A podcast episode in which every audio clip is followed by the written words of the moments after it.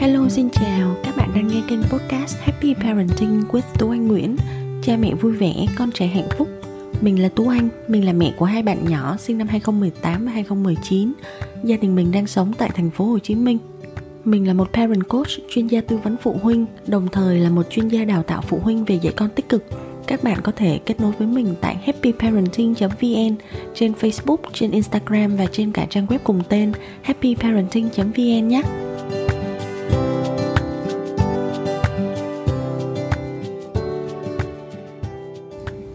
Nay mình muốn kể cho các bạn nghe một câu chuyện về cô con gái lớn của mình là một em bé có tính khí nhạy cảm và chậm thích nghi. An là con gái lớn của mình tính đến thời điểm này thì gần 28 tháng tuổi rồi. An là một bạn nhỏ rất là nhạy cảm, tính khí thuộc nhóm là slow to warm up, tức là chậm thích nghi. Từ khi An mới vừa sinh ra, em bé An của mình ngày xưa chào đời có một bộ sưu tập các vấn đề căn bản của một em bé sơ sinh từ đơn giản cho đến phức tạp. Đầu tiên là con bị nhiễm trùng hô hấp khi vừa ra khỏi bụng mẹ. Sau đó thì mình phát hiện là con mình bị dính thắng lưỡi. Rồi con mình là một em bé khát nát, thành thần luôn. Rồi con ờ, bú sữa thì mỗi ngày, không trừ một ngày nào, từ lúc con được ra tháng cho đến khi 5 tháng tuổi là mỗi ngày con mình đều nôn trớ như một cái vòi rồng, mỗi ngày 4 đến 5 lần. Và con cực kỳ ghét bú sữa dưới 5 tháng tuổi mỗi lần mà con mình đến giờ bú sữa là như một cực hình ấy, con mình lúc nào cũng khóc phải khoảng 10 15 phút. Trước mỗi cử bú giống như là một món khai vị của con vậy đó, khóc là một món khai vị. Sau đó mình còn phát hiện là con mình bị dị ứng đạm sữa bò nữa. Rồi chiều cao và cân nặng của con mình thì không bao giờ qua được khỏi bách phân vị thứ 10 theo chuẩn WHO bạn An và em gái của An là em Khuê, chính là suối nguồn cảm hứng vô tận để mình dấn thân mình đổi nghề, trở thành một parent coach. Những điều kể trên á thì thật ra cũng chưa đủ để mình kết luận con mình là một em bé nhạy cảm và chậm thích nghi đâu. Dù cho là từ lúc 4 tháng là An đã biết lạ rồi, mang An đến một chỗ mới đông người, có rất là nhiều người cứ bu xung quanh con muốn, gọi là tiếp cận con muốn nói chuyện với con là con mình sẽ khóc thét lên và không cho ai sờ vào người, không muốn cho ai đến gần cả. Cho đến khi mà mình phải đưa con đi vào, ví dụ như là vào trong xe ô tô ngồi hoặc là vào trong phòng ừ, kín, không có đông người thì con mới có thể bình tĩnh trở lại. Và con mình cần rất là nhiều thời gian để làm quen cũng như là con luôn cần sự hiện diện của bố mẹ ở bên cạnh. Mỗi khi mà đến một nơi mới hoặc là gặp một người mới để con cảm thấy yên tâm, thì ờ, mãi cho đến sau 2 tuổi mình mới nhận thấy là tính khí nhạy cảm của con mình ngày càng bộc lộ rõ rệt hơn. Từ các việc như là chất liệu quần áo con mình mặc trên người nè, cho đến cái mạc áo tí xíu, mạc quần tí xíu thôi nó chỉ cần dính vào người con thôi là cũng phải cắt đi và mình thật ra là có một cái sự so sánh rất rõ rệt bởi vì mình có hai đứa con. Thì với em nhỏ, những cái nhỏ nhỏ như vậy hay là những cái tiếp xúc đụng chạm trên da hoặc là những cái khó chịu rất là nhỏ nhặt thì bạn khuê nhỏ hầu như là ít khi nào lấy làm phiền lòng vì những điều đó. Nhưng mà đối với an thì tất cả những thứ nhỏ nhặt an đều để ý và đều phát hiện ra thì ờ, bất kỳ một cái thay đổi nhỏ nào trong môi trường sống, con cũng sẽ nhận biết được một cách rất rõ ràng và con sẽ hỏi mãi cho đến khi nào mà con có câu trả lời thỏa đáng từ bố mẹ hoặc là từ người lớn. Ngoài ra cái việc mà mình có hai đứa con với hai tính khí và tính cách khác biệt hoàn toàn nhau thì cái việc đó cũng giúp cho mình nhận ra và học được nhiều điều. Và mình thật ra cũng có nhiều cơ hội để thực hành những kiến thức làm cha làm mẹ mà mình đã được học vậy thì ờ, khi mà có một em bé chậm thích nghi, slow to warm up, mình nhận ra là con có những đặc điểm gì nè? À trước tiên là để nói về tính khí đi, thì có thể một số bạn sẽ không hiểu rõ tính khí nó khác tính cách như thế nào. Thì tính khí là cái cách mà một người phản ứng với môi trường bên ngoài, cái đó con người ta có sẵn từ khi mới sinh ra đời. Nói một cách đơn giản nhất thì có ba nhóm tính khí căn bản chính là nhóm dễ nhóm khó tính và nhóm chậm thích nghi. Một em bé chậm thích nghi như con mình á, là một em bé hoàn toàn vui vẻ, hòa đồng, thậm chí con rất là nghịch luôn. Nhưng mà con chỉ thể hiện những cái điều nghịch ngợm vui vẻ này khi con ở trong vùng an toàn của con, tức là ở trong comfort zone của con, trước những người quen thuộc và những người cực kỳ thân thiết với con còn khi mà con ra khỏi vùng an toàn, hay là chỉ cần là ngay cả khi con vẫn ở nhà nhé, nhưng mà chỉ có sự xuất hiện của một người hơi lạ mặt đến thôi, cái người đó con không thân thiết thôi, thì ngay lập tức con sẽ chuyển sang chế độ phòng thủ và quan sát từ xa. Con có thể sẽ không mở miệng ra nói một câu nào cả. Con sẽ không muốn giao tiếp, con chỉ muốn đứng bên cạnh mẹ hoặc đứng bên cạnh bố và quan sát thật là kỹ cái người mới xuất hiện đến thôi. Một em bé chậm thích nghi thì con không thích bị thúc ép làm bất kỳ một việc gì trong sự gấp gáp. Con sẽ muốn làm ở tốc độ của con. Con sẽ thoải mái và hợp tác hơn khi mà con điều khiển được cái tốc độ và nhịp độ của mọi việc xung quanh con. Con sẽ cảm thấy sẵn sàng và con sẽ làm khi nào mà con muốn và khi nào mà con cảm thấy là không còn lo sợ gì nữa. Và mình quan sát thì mình còn thấy là con mình thích làm những gì bắt chước theo người khác. Xong rồi con mới muốn làm theo kể cả là em gái nhỏ, con cũng sẽ thích là nhìn em làm những việc đó, xong rồi con thấy em làm và con cảm thấy là hứng thú với việc đó thì con sẽ làm theo em. Vậy thì mình luôn phải nhắc nhở bản thân mình những gì khi mà nuôi và dạy con khi con là một em bé chậm thích nghi. Thứ nhất là mình phải luôn nhẹ nhàng, bởi vì con nhạy cảm. Thứ hai là mình phải luôn kiên nhẫn, bởi vì con chậm thích nghi và thứ ba là mình phải luôn sáng tạo. Đây là việc khó nhất. Nhưng mà mình cố gắng phải luôn sáng tạo để tránh cái việc là nổi cơn tam bành hoặc là nổi cơn thịnh nộ mỗi khi mà con lên cơn chướng, nhất là khi mà con mình bây giờ qua 2 tuổi rồi, con vừa mới qua khủng hoảng tuổi lên 2 và hiện giờ là đang khủng hoảng tuổi lên 3 tóm lại, mình phải luôn tôn trọng bản chất của con và mình không cố gắng thay đổi con, mà mình luôn tìm cách để con được tự quyết định trong khuôn khổ mà bố mẹ cho phép. Những việc cụ thể mà mình luôn làm để hỗ trợ con là việc đầu tiên đó là mình luôn có mặt bên cạnh mỗi khi con gặp người mới hay con đến một nơi mới. Và thay vì mình nói những câu theo chiều thúc ép con, ví dụ như là không có gì đâu, con đừng có sợ, con đi ra đi. Ở đây có gì đâu mà lạ, con làm cái này kia, con làm cái kia đi. Thì à, mình không nói những câu như vậy mà mình thường cứ để cho con ở bên cạnh mình và mình hành xử thật là tự nhiên, thật là vui vẻ và thoải mái với tất cả mọi người xung quanh. Mình nói chuyện thân tình với mọi người, đặc biệt là người nào mà con còn cảm thấy lạ lẫm. Mình cứ để cho con ở bên cạnh và con tự quan sát thôi, lâu lâu thì mình nói một vài câu đơn giản, nhẹ nhàng với con thôi.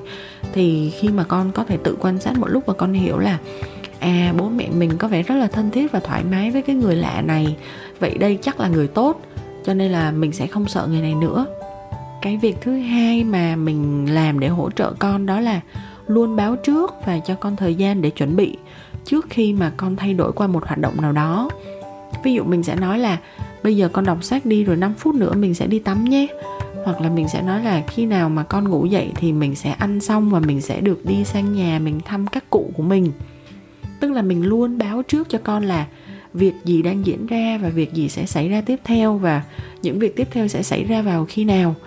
Và mình cũng sẵn sàng là lắng nghe ý kiến của con, xem là con có muốn làm hay không, hoặc là để xem là tâm trạng của con khi mà con nhìn nhận cái việc chuẩn bị làm nó là như thế nào để mình sẽ có những cái điều chỉnh phù hợp.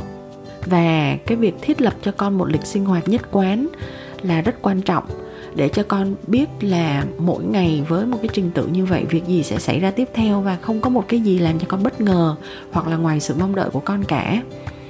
Và cuối cùng là mình luôn khuyến khích con quan sát và làm theo sau. Ví dụ như là ở nhà sẽ có một người lớn khác, một bạn nhỏ khác, một anh, một chị khác hay là một em bé khác thì à, mình sẽ luôn khuyến khích là ai thích làm trước thì cứ làm để cho con quan sát và mình sẽ chỉ cho con thấy là mọi người đang làm gì. Và nếu mà con thích thì con sẽ làm theo tuy nhiên là không bao giờ so sánh, không đánh giá, không gánh mát label con và không chê bai con. Bởi vì thật ra, nhiều khi bản chất là con không thích làm người đầu tiên, con không thích ở vị trí thứ nhất, mà con cảm thấy hài lòng và an toàn ở vị trí thứ hai. Thì đó là vị trí mà con cảm thấy thoải mái nhất, thì hãy tôn trọng cái ý muốn của con khi mà con muốn như vậy. Đừng thúc ép con là phải tiên phong, đừng thúc ép con là phải là người nhanh nhất, phải là người giỏi nhất vì làm gì cả. Tại vì có thể con không thích thôi khi mà con mình vào giai đoạn khủng hoảng á, thì thật ra cái bộ não của mình cũng hoạt động như một cỗ máy jackpot vậy đó các mẹ. Một cuộc hội thoại điển hình ở nhà mình vào giờ đi tắm trong những tuần vừa rồi thì thường là diễn ra như sau. Đầu tiên là câu đầu tiên mình sẽ nói với con mình là an ơi hết 5 phút đọc sách rồi mình đi tắm thôi. Thì an sẽ trả lời là không mẹ an không đi tắm. Thế là sau đó mình sẽ cho con phương án lựa chọn là vậy con muốn 3 phút nữa hay 5 phút nữa đi tắm? Vậy thì thường thì an sẽ nói là có 4 5 phút. Sau đó mình đồng ý là cho con 5 phút, mình cho con lựa chọn. Hết 5 phút rồi thì con vẫn chưa vào. Thì mình nhắc nhở con nhẹ lại là, An ơi, đã hết 5 phút rồi, mẹ vẫn đang ngồi chờ con ở trong nhà tắm đây nha. Thì lúc đấy chị ta đang khủng hoảng tuổi lên 2 khủng hoảng tuổi lên 3 mà. Thì ờ, chị An ta sẽ trả lời là, An không tắm, An không thích tắm. Thế là lúc đó mình bắt đầu phải vận dụng đầu óc sáng tạo. Mình phải quay qua mình nói là ờ được thôi, con không tắm cũng được, thế con đi vào đây dội nước cho ướt người đi. Thì lúc đó con sẽ tự nhiên nghe, thay vì nghe cái chuyện đi tắm mà con nghe là dội nước cho ướt người thì cảm thấy là khá thú vị. Thế là chị ta te tởn chạy vào và bảo là, ồ, đi dội nước mẹ ơi. Đó là hành trình của một ngày. Sang ngày hôm sau thì cái câu dội nước không còn tác dụng rồi. Thì lúc đó mình vẫn tiếp tục kịch bản như vậy và sau đó mình đổi lại là câu cuối cùng lại tiếp tục vận dụng óc sáng tạo. Mình nói là à, An ơi thôi được con không tắm cũng được nhưng con vào đây con múc giúp mẹ hết nước trong cái chậu này ra đi. Thế là mình đạt được mục đích là con mình đi vào nhà tắm và đóng cửa lại. Và sau đó con vừa múc nước còn mình thì vừa tắm cho con.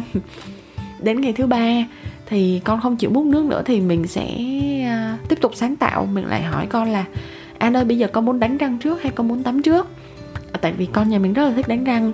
Thì lúc đó con sẽ nói là à con đánh răng trước thì mình cũng vẫn đạt được mục đích là con đi vào nhà tắm và làm mọi việc ở trong nhà tắm và sau đó mình lại tiếp tục tắm cho con.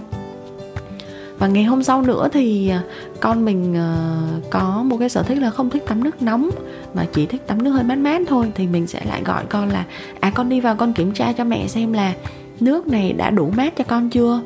Thì uh, như vậy an lại cảm thấy rất tò mò với việc làm nước mát hay nước nóng và nó sẽ diễn ra cho đến khoảng ngày cuối tháng thì mình hết cách rồi thì mình sẽ sử dụng cách là an ơi con đi vào đây con rửa cái bô của con giúp mẹ được không? Thì mỗi ngày mình đều tạo cho con một cái hứng thú mới.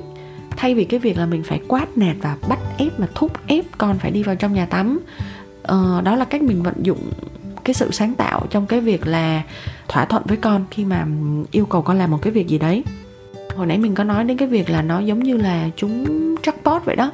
Thì não của mình nó cũng cứ xoắn hết lại cho đến khi nào mà mình trúng jackpot thì thôi. Bởi vì tại sao mình làm những việc như vậy? Bởi vì mình nghĩ là nếu mà không bằng cách này, thì con mình có thể sẽ phải kết thúc bằng cái việc đi tắm trong gào thét và trong nước mắt. Thì ngày này qua ngày khác, nếu như mà cái trải nghiệm đi tắm của con, ngày nào nó cũng là bắt ép là khóc lóc như vậy thì có thể con sẽ cảm thấy rất kinh khủng với cái việc đi tắm. Trong khi cái việc khủng hoảng tuổi lên 2 hay khủng hoảng tuổi lên 3 thì nó cũng chỉ xảy ra trong một khoảng thời gian nhất định thôi. Cho nên là mình cố gắng như vậy để con không có ác cảm với việc đi tắm và cố gắng cho qua cái giai đoạn khủng hoảng này. Thì à, sau đó có thể là con sẽ cảm thấy nhẹ nhàng hơn và vui vẻ hơn để hợp tác với việc đi tắm với bố mẹ hay là với bất kỳ một việc nào khác tương tự như vậy. Và mình tin là khi mà làm được như vậy thì con cũng sẽ có niềm tin hơn vào lời nói của người lớn. Con cũng sẽ cảm thấy là à bố mẹ nói những điều khá là hợp lý và bố mẹ cũng sẵn sàng lắng nghe ý muốn của mình. Bố mẹ không thúc ép mình. Thì uh, về tương lai con sẽ sẵn sàng là hợp tác với bố mẹ hơn. Đó là một vài chia sẻ của mình với kinh nghiệm khi có một đứa con rất là nhạy cảm và chậm thích nghi. Thì mình tóm tắt lại một số ý chính mà mình đã chia sẻ. Thứ nhất đó là phải luôn nhẹ nhàng với con thứ hai là phải luôn kiên nhẫn với con và thứ ba là hãy cố gắng sáng tạo để mọi việc nó xảy ra thật là nhẹ nhàng và con cảm thấy rất là hào hứng mỗi khi mà bố mẹ đề nghị con làm một cái việc gì. Và cuối cùng là hãy luôn tôn trọng bản chất của con. Đừng cố gắng thay đổi con bởi vì tính khí là một thứ rất là khó thay đổi hoàn toàn, mà chúng ta chỉ có thể từ từ từng bước giúp con thích nghi với cái hoàn cảnh bên ngoài theo cách tốt nhất có thể và nếu có thể thì hãy cho con được tự quyết định trong cái khuôn khổ mà bố mẹ cho phép. Bài chia sẻ của mình hôm nay đến đây là hết rồi. Hẹn gặp lại các bố các mẹ trong tập podcast tuần sau. Bye bye.